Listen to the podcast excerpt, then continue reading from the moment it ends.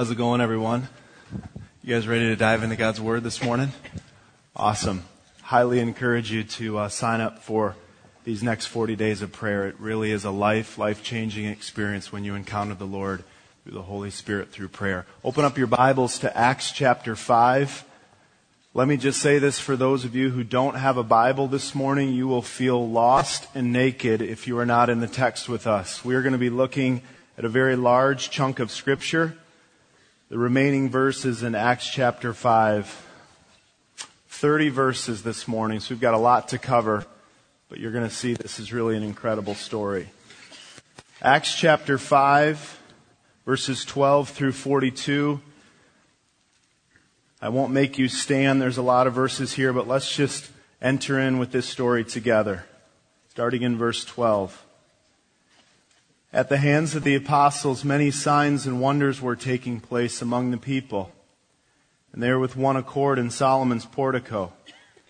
And none of the rest dared to associate with them, however, the people held them in high esteem. And all the more believers in the Lord, multitudes of men and women were constantly added to their number, to such an extent that they even carried out the sick into the streets and laid them on cots and mats, so that when Peter came by, at least his shadow might fall on any one of them. Also the people from Jerusalem were coming together, bringing people who were sick or afflicted with unclean spirits, and they were all being healed. But the high priest rose up, along with the associates, that is, the sect of the Sadducees. They were filled with jealousy. They laid hands on the apostles and put them in the public prison. But during the night, an angel of the Lord opened the gates of the prison, and taking them out, he said, "Go stand and speak to the people in the temple the whole message of this life." Upon hearing this, they entered the temple about daybreak and began to teach. And now when the high priest and the associates came, they called together the council, even the senate of the sons of Israel, and sent orders to the prison to have these men brought. But the officers who came did not find them in the prison. They returned and reported back, saying, "We found the prison house locked quite securely, and the guards were standing at the door. But when we had opened them up, we found no one inside." Now the captain of the temple, the guard, and the chief priests heard these words, and they were greatly perplexed about what would come of this. But someone came and reported back, "The men whom you put in prison, they're standing in the temple and teaching the people." It's awesome. And the captain went along with the officers, proceeded to bring them back. Notice this time without violence, for they were afraid of the people that they might be stoned. When they had brought them back before the council, the high priest questioned them, saying, "We gave you strict orders not to continue teaching in this name. Yet you have filled Jerusalem with your teaching and intend to bring this man's blood upon us." But Peter and the apostles answered, "We must obey God rather than men. The God of our fathers raised up Jesus, whom you put to death by hanging him on a cross. He is the one who God exalted to his right hand as a prince and a savior to grant repentance to Israel and the forgiveness of sins. And so we are witnesses of these things, and so is the Holy Spirit, whom God has given to those who obey him." But when they heard this, they were cut to the heart and intended to kill them. And a Pharisee named Gamaliel, a teacher of the law, respected by the people, stood up before the council and gave them orders to put these men outside. And he said to them, "Men of Israel, take care for what you propose to do. For some time ago, Theudas rose up, claiming to be somebody, and a group of about 400 men joined him, but he was killed, and all who followed him had dispersed. After this man, Judas of Galilee rose up in the days of the sentence and drew away from the people too, but he too perished, and all those who followed him were scattered. So in this present case, I say to you, stay away from these men and let them alone. For if this plan of action is of men, it will be overthrown.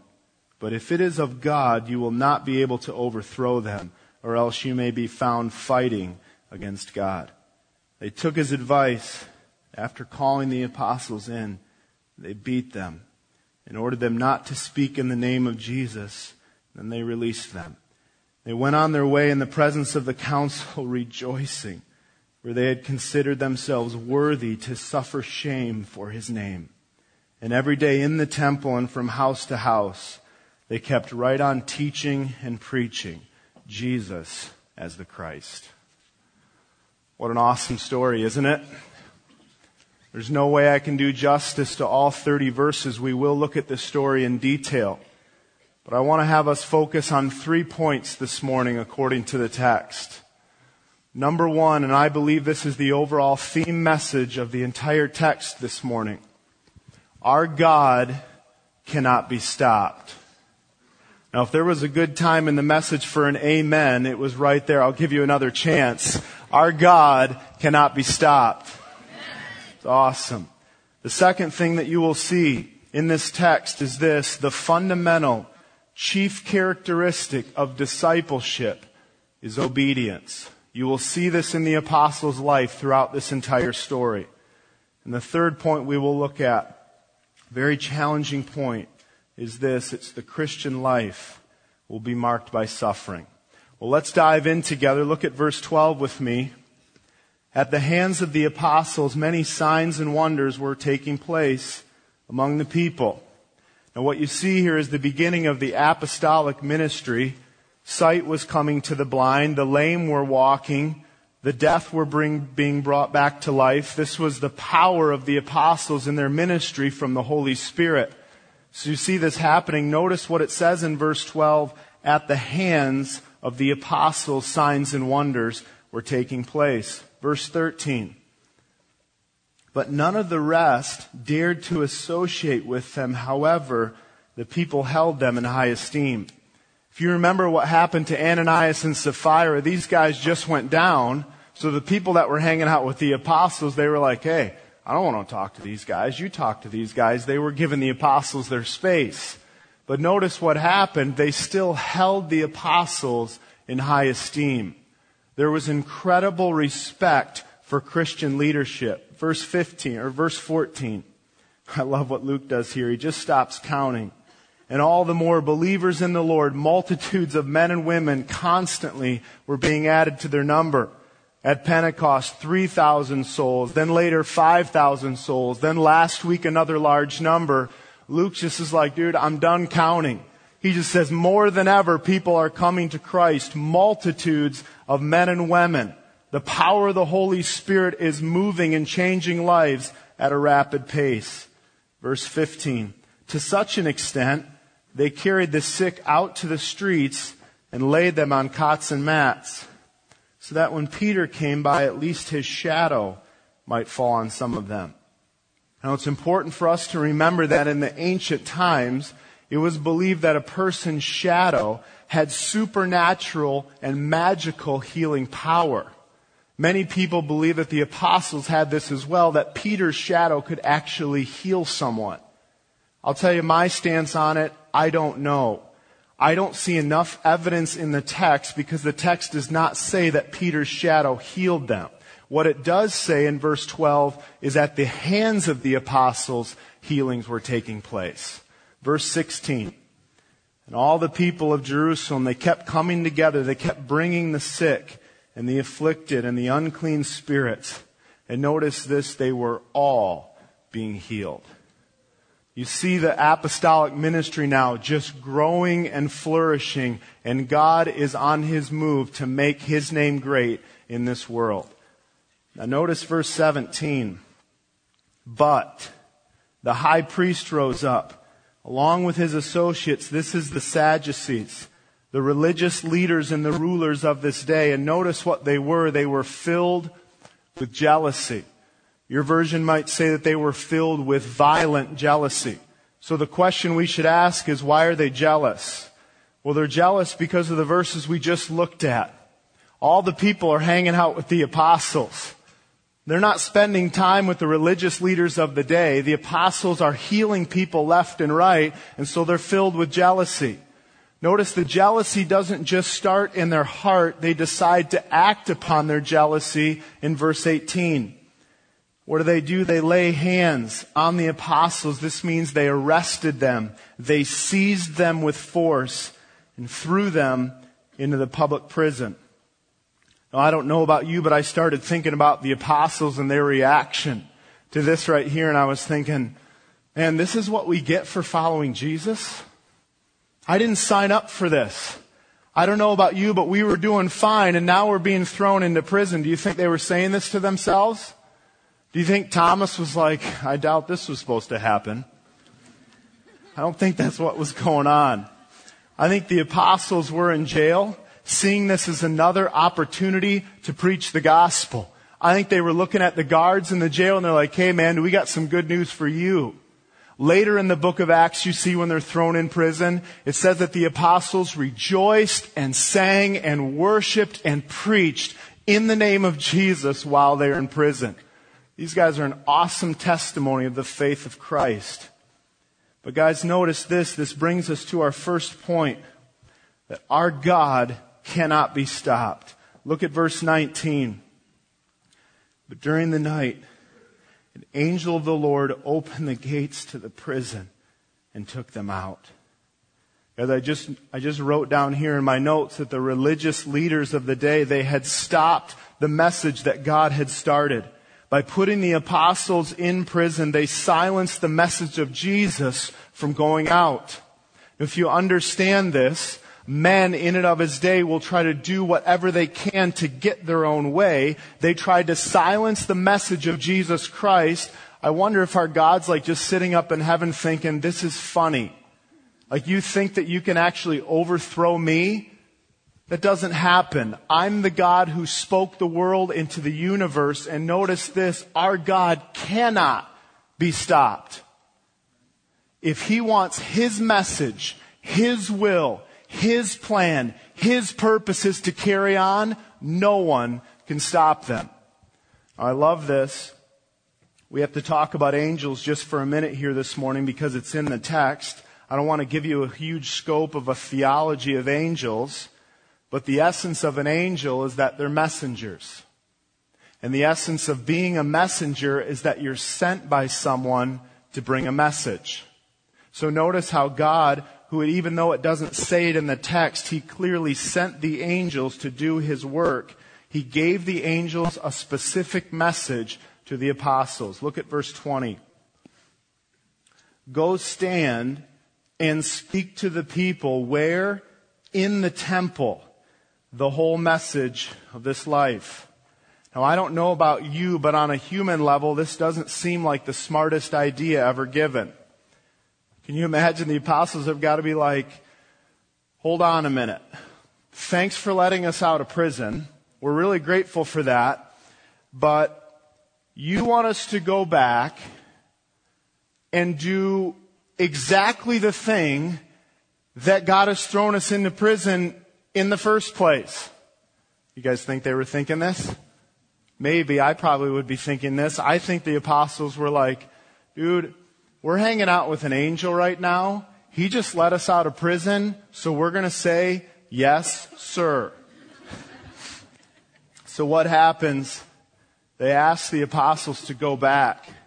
He's basically saying, guys, Jesus gave you a message. I'm giving you a free pass here. Get back to work. Go back to the temple and preach the name of Jesus to all who need to hear the gospel. This is my favorite part in this entire passage. Notice this. He says, and go speak the whole message of this life. This is really an incredible point here. Luke is describing the gospel as a life. I want you all just to look up here for a minute because I believe this is so important. This word gospel is used and thrown around almost to a negative degree today. Because I believe a lot of us in this room think that the gospel is a prayer. I believe some people think the gospel is a word that we use in church on Sunday. A lot of us believe that the gospel is something that is supposed to come out in a sermon, and Luke makes it very clear that the gospel is a life. Guys, God, out of his deep, passionate love for you and me, he demonstrated that love by sacrificing his son for one reason. He sent his son to the world to save people from their sins. When you understand the reality and this takes shape in your heart and you turn from your sin and embrace Jesus Christ by faith, this changes everything. Your perspective is different. Your way of thinking is different. Your goals and objectives are different because you have been changed by the gospel. It will affect your entire life. And I love what Luke does here. He says, go back to the temple and speak the message of this life. This is the gospel. Now, I love how the apostles respond to the angel here. They're like, well, this is a great idea, but we're going to spend some time praying about it. We got a board meeting on Wednesday. We'll get together collectively. We'll put our heads together and we'll make a decision, and then we'll decide if we want to go. Do they say that? Do they say that? No, they just do it. Notice verse 21. Upon hearing this, they entered the temple about daybreak and began to teach.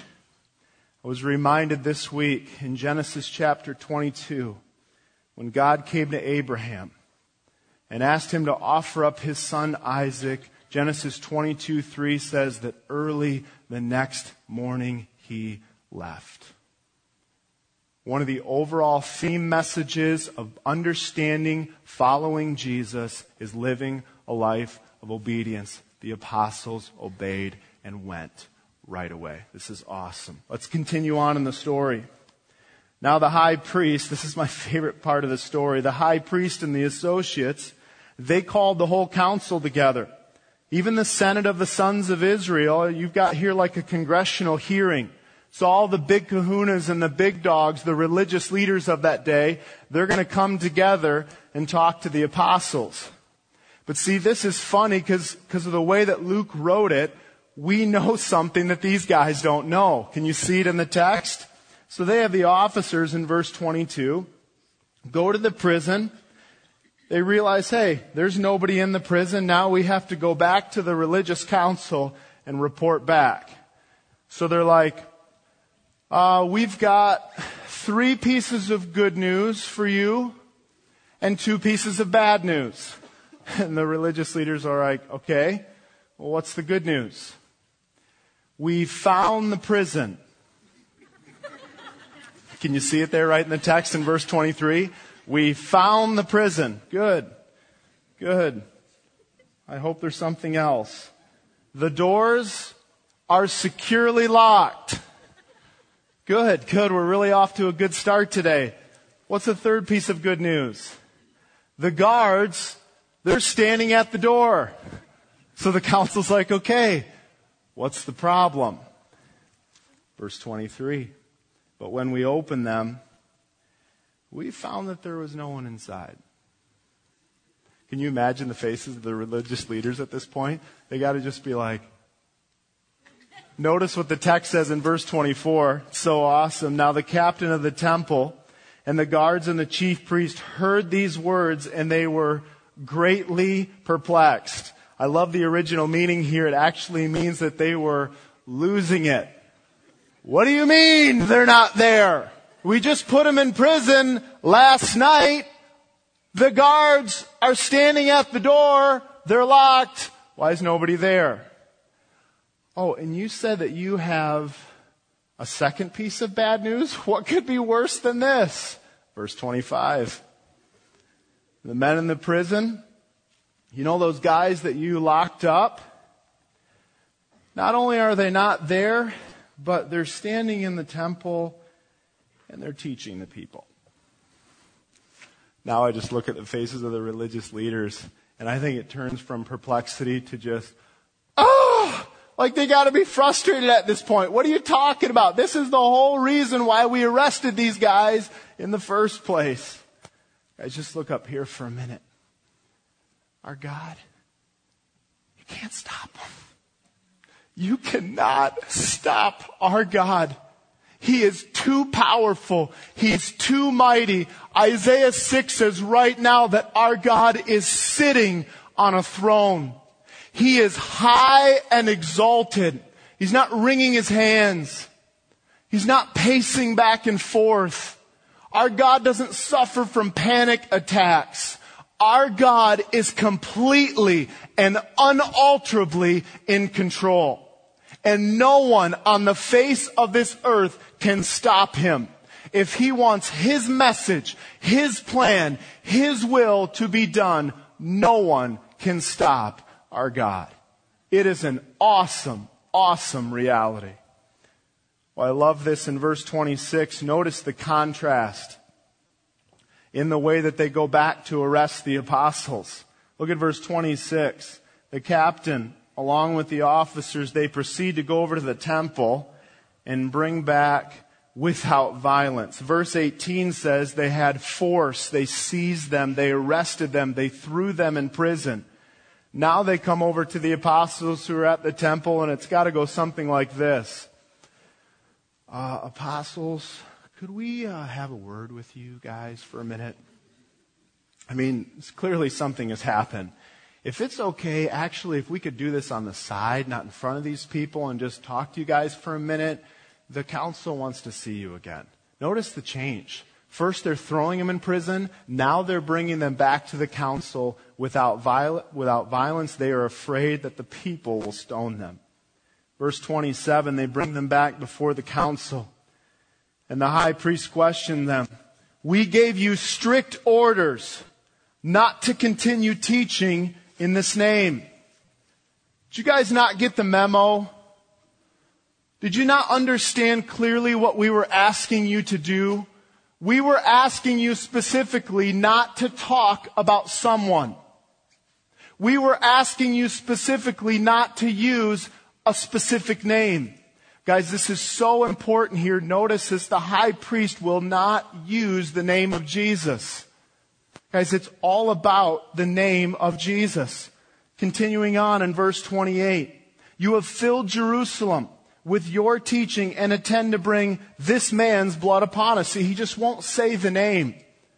Guys, I can give you story after story, verse after verse in the book of Acts. It is all about the name of Jesus. Acts 2:38, Peter said to them, repent, and each of you will be baptized in the name of Jesus for the forgiveness of sins.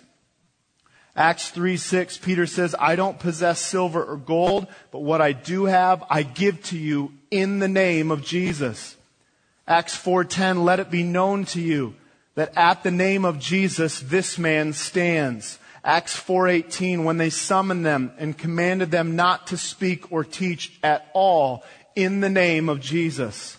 Acts 5:40, after calling the apostles, they beat them and ordered them not to speak in the name of Jesus. It's all about the name. It is all about the name. I will say to you this morning, guys, I believe it's this very thing that separates the sheep from the goats. It is the name of Jesus Christ. Now notice verse 29. They're before the council, and this brings us to our second point here this morning. Look at the response of Peter and the apostles, verse 29, and Peter says, we must obey God rather than man. The fundamental chief characteristic of discipleship is obedience. You see it all over the text. Peter here is on trial for his life. He is standing representing the apostles. They are strictly charging them not to speak in his name. And how does Peter respond? He says this, our allegiance is to God. He understands most likely by saying this that him and the apostles will be killed and be put to death, but he stands in obedience to Christ. It's awesome. 1 John 5:3 says, this is love, that you obey my commands, and my commands are not burdensome. This is obedience to Jesus. This is the fundamental chief characteristic of discipleship. It isn't about coming to church. It's not about attending small group. It's not about whether or not you read the Bible in a year. It is your obedience to Christ and what He calls you to do in this life. This will separate the reality of you saying that you have a relationship and actually your life being and living as an example of Jesus Christ. It's our obedience to Him. I love Galatians 1:10. I pray that this would just minister to all the people pleasers out there this morning. Galatians 1:10 says, "For am I now seeking the favor of men or of God? Or am I striving to please men? If I were trying to please men, I would not be a bondservant of Christ." Well, notice this, what Peter does. He doesn't just say with his mouth. He doesn't just use words and say we're going to obey God. He does it. I love Peter here. He blazes the gospel right in the face of the religious leaders. Look at verse 30.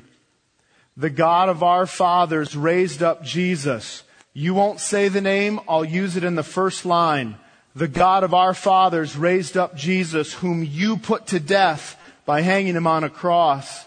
He is the one whom God exalted to his right hand." You're asking us to dishonor Jesus. God has already honored Jesus by exalting him to his right hand. This is a place of honor. "As a prince and a savior to grant repentance to Israel and the forgiveness of sins." Let me just say here, I don't believe that the religious leaders understood this. But what Peter is laying out in verse 31 is the entire heart of the gospel. When you understand the reality of your conversion in your heart, there are two things that take place. Number one, it's repentance. And number two, it's forgiveness. This is at the heart of the gospel. You have to repent. You have to turn from your sins. You have to actually see that the way you're walking and living is not a good way. Notice that the text says that repentance is given. It's granted. You can't do this on your own. Even God, by His Spirit and grace, will open up your eyes to help you see you're not walking in the right path. Repentance is granted from God. But you know what I love? I love what happens when you repent. You get the forgiveness of sins. I pray that that ministers to some of you today. When you understand if you're walking away from God, when you come back, God's love and His mercy and grace will be bestowed upon you because at the heart of the cross is forgiveness. So Peter here lays out the reality of the gospel. Notice in verse 32, look what you receive when you get the gospel. "We are witnesses of these things, and so is the Holy Spirit, whom God has given to those who obey Him." The fundamental chief characteristic of discipleship is obedience. Let's continue on. Just want to say as a side note, I don't think the religious leaders were too fired up about what just went down. I want to just say this for all of you who God has put a call in your life to preach the gospel. For those of you who feel a deep passion to understand this important reality of not just with your life, but with your heart and with your words, preaching the gospel. There will be some times where you preach the gospel and see tremendous fruit, where God will open up the hearts of the receivers and give them the greatest gift that has ever been given to man. But notice the response of the Jewish council. There weren't a lot of people coming and laying their burdens at the feet of Jesus. They were frustrated and upset and intended to kill them. There will be times when you preach the gospel and you get nothing. Our job as followers of Christ is to be faithful and to leave the results to Him. Look at verse 33. "And when they heard this, they were cut to the heart and they intended to kill them." Now, I believe this is one of the most important points in the history of the church. Notice that God gave the message of Jesus Christ to the apostles. These were the 12 men that were speaking the message of Jesus. Notice now that the religious leaders are so distraught, they are about to kill the apostles. Now, from an earthly perspective here, you could actually see that the message of Jesus Christ could be stopped at this very point, but our God cannot be stopped. He is completely sovereign and in control and uses Gamaliel, a teacher and a Pharisee, in a powerful way. Look at verse 34. "A Pharisee named Gamaliel." Later in the book of Acts, we learn that Gamaliel ends up being Paul's mentor. I was talking to Rob this week. He said, still today, in Israel, Gamaliel is still considered one of the greatest Jewish rabbis in the history of Israel. Notice the power that this man has. He's respected by all the people. He stands up in front of the council and gives these guys orders.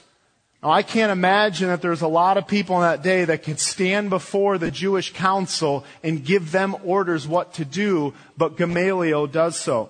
He says in verse 34, hey guys, before this thing goes sideways, take these guys outside and let's catch some fresh air. Look at verse 35. Men of Israel, take care. Caution, guys, of what you're about to do. And he gives them two examples. In verse 36, for some time ago, Theudas, who needed a new name, rose up and claiming about 400 men with him, he was killed. And all the people that were with him, they became nothing. Verse 37, then Judas of Galilee rose up and a census and drew away from the people. He too is gone, and all those guys that were with him, they scattered. So I say to you in this present case, stay away from these men and let them alone. For if this plan or action is of men, mainly you guys trying to control this thing, it will be overthrown. But if it is of God, you will not be able to overthrow them, hence you be found fighting him. Guys, this message just summarizes the entire reality of the sermon today. Our God cannot be stopped. God is completely sovereign in every way and uses Gamaliel in power to change the minds of the religious leaders. Notice this. Look at verse 40. They took his advice. That's the best decision they've made in a really long time. And this brings us to our third point. The Christian life will be marked by suffering for Christ. They took his advice, and after calling the apostles in, they beat them and ordered them not to speak in the name of Jesus. Now, in Jewish tradition, when someone would be whipped or flogged or beaten, it was said that they would do this with 39 lashes. It was actually Old Testament law that you were forbidden to beat someone more than 40 times. Just take a minute and just put the images of the passion of the Christ in your mind for a moment. That's what was happening to all 12 of these men. You see, the Christian life will always be marked by suffering for Jesus. There's many things that I could say about suffering, and I don't think it's a coincidence that things got really quiet here for a moment. But I want to focus on two things about suffering. And one clearly is in the text. Notice how the apostles are suffering.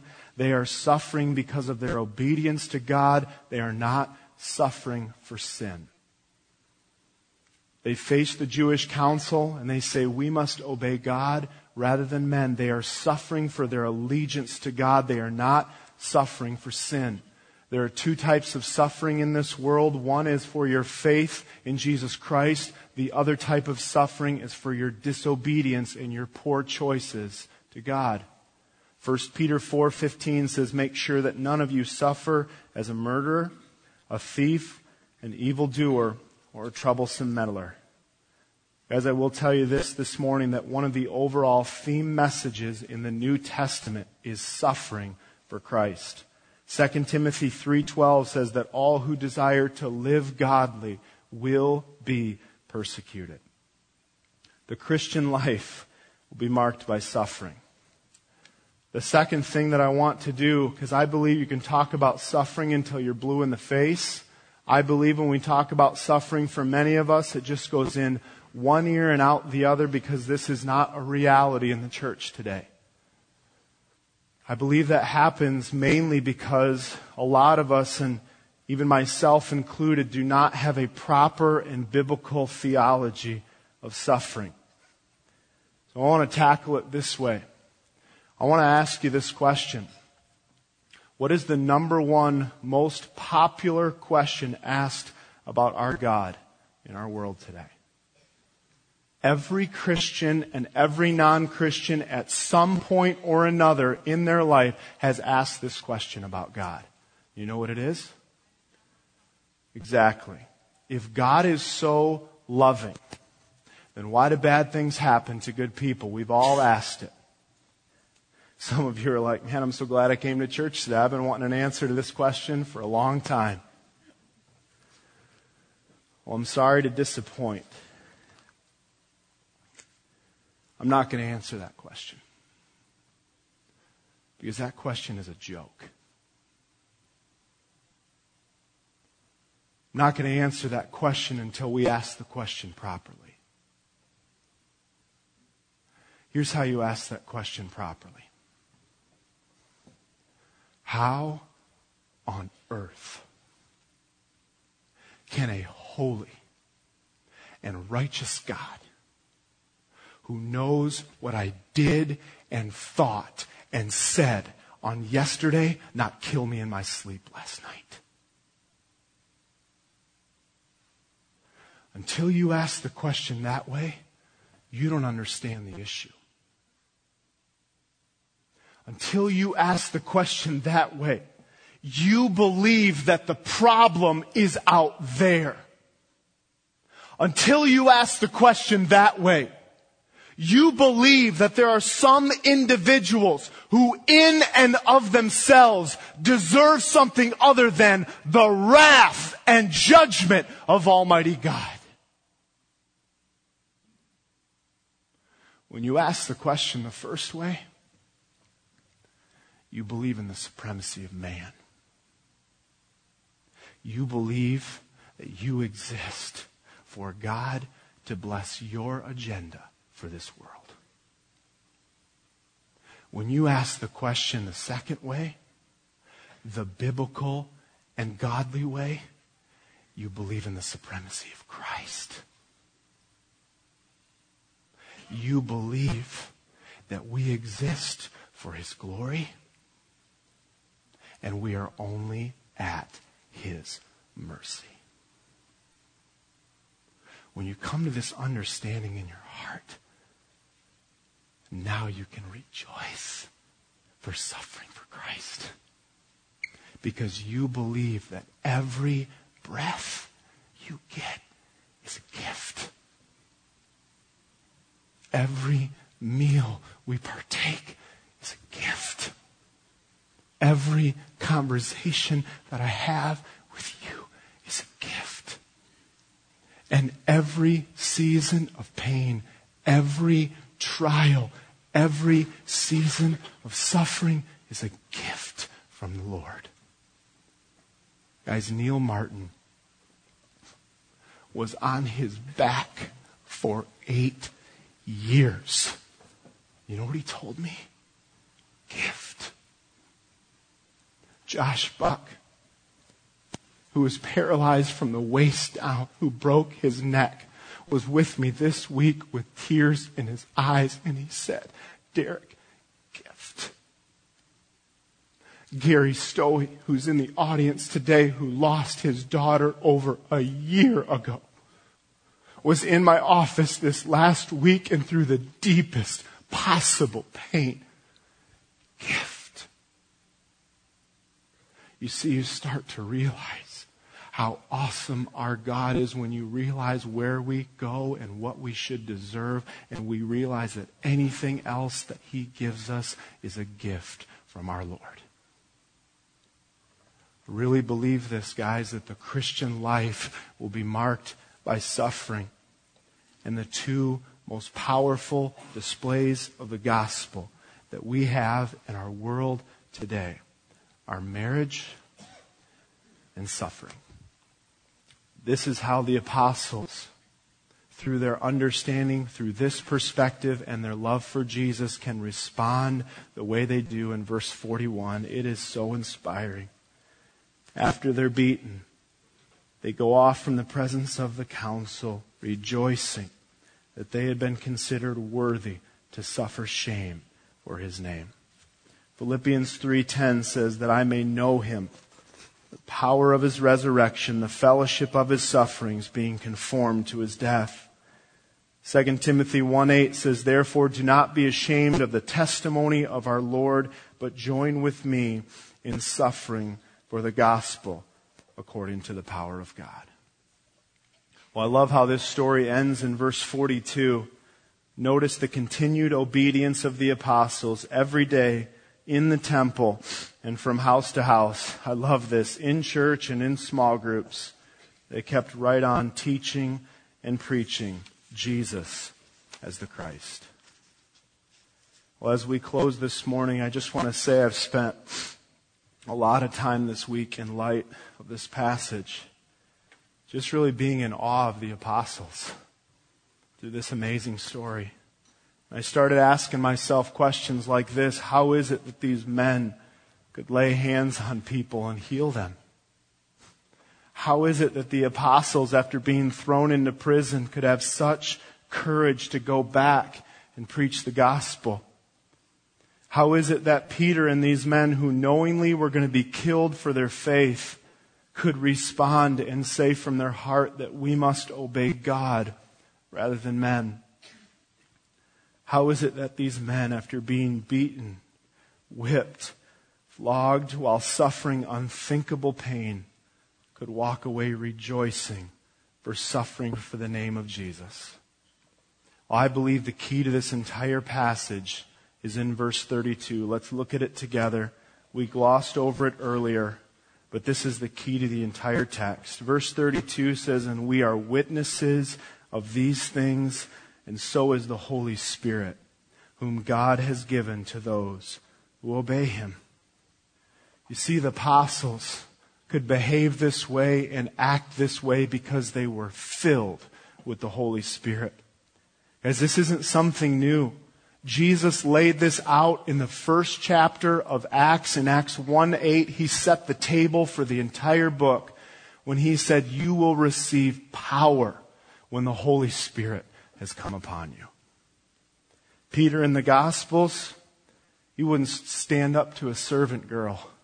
Now filled with the Spirit, he stands up to the Jewish council, teaching and preaching the gospel in the midst of his death.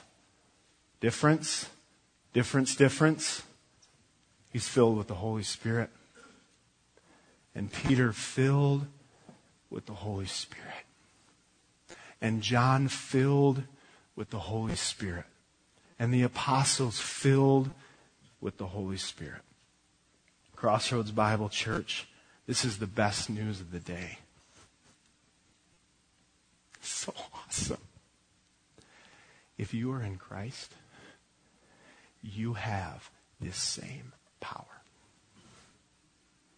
Colossians 1:27 says that Christ in you is the hope of glory.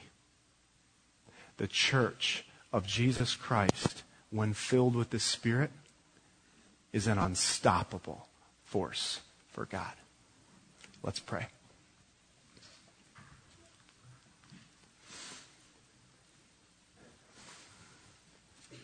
Father, thank you for this incredible and inspiring story. God, thank you for how it's ministered to me this week. And Lord, if I'm honest with you and these people, I feel like that's the last word that I would use to describe me. I don't feel unstoppable at all. But God, I know that your desire is to fill me in every way with your Spirit. Ephesians 5 says, "Be filled with the Spirit." Maybe just right now you're like, "Derek, I want to be filled with the Spirit. How do I do that?" Well, just start here. Confess all known sin to the Lord right now, right where you're at in your own heart. Just confess your sin to the Lord. It's such an incredible and freeing opportunity to present your sin to the Lord. 1 John 1:9 says, "If you confess your sin, He is faithful and just to forgive you and cleanse you from all unrighteousness." Lord, this is how I've grieved you. This is how I've failed you this week, God. I just confess it. I repent. Forgive me, Lord. Secondly, the Scripture says we have not because we ask not. So just ask Him right now, "God, would you fill me with your Spirit?" What an awesome reality that God's desire is to fill you with the Spirit of Christ. Just say, "Fill me now, Lord." Maybe just as a sign of your faith to Jesus, just open up your palms before Him, just wanting to receive the Holy Spirit. Just as a sign. I can't see your hands, but God can. He sees your heart. He knows in this moment every desire that you want is to put the death the deeds of the flesh and to be filled with the Spirit. And then lastly, just believe. Just believe that what you have asked, He has done, and desire to worship Him now with all of your life. So God, as we respond to you this morning, I pray that your gospel would do what your gospel always does. Would you comfort the afflicted and afflict the comfortable?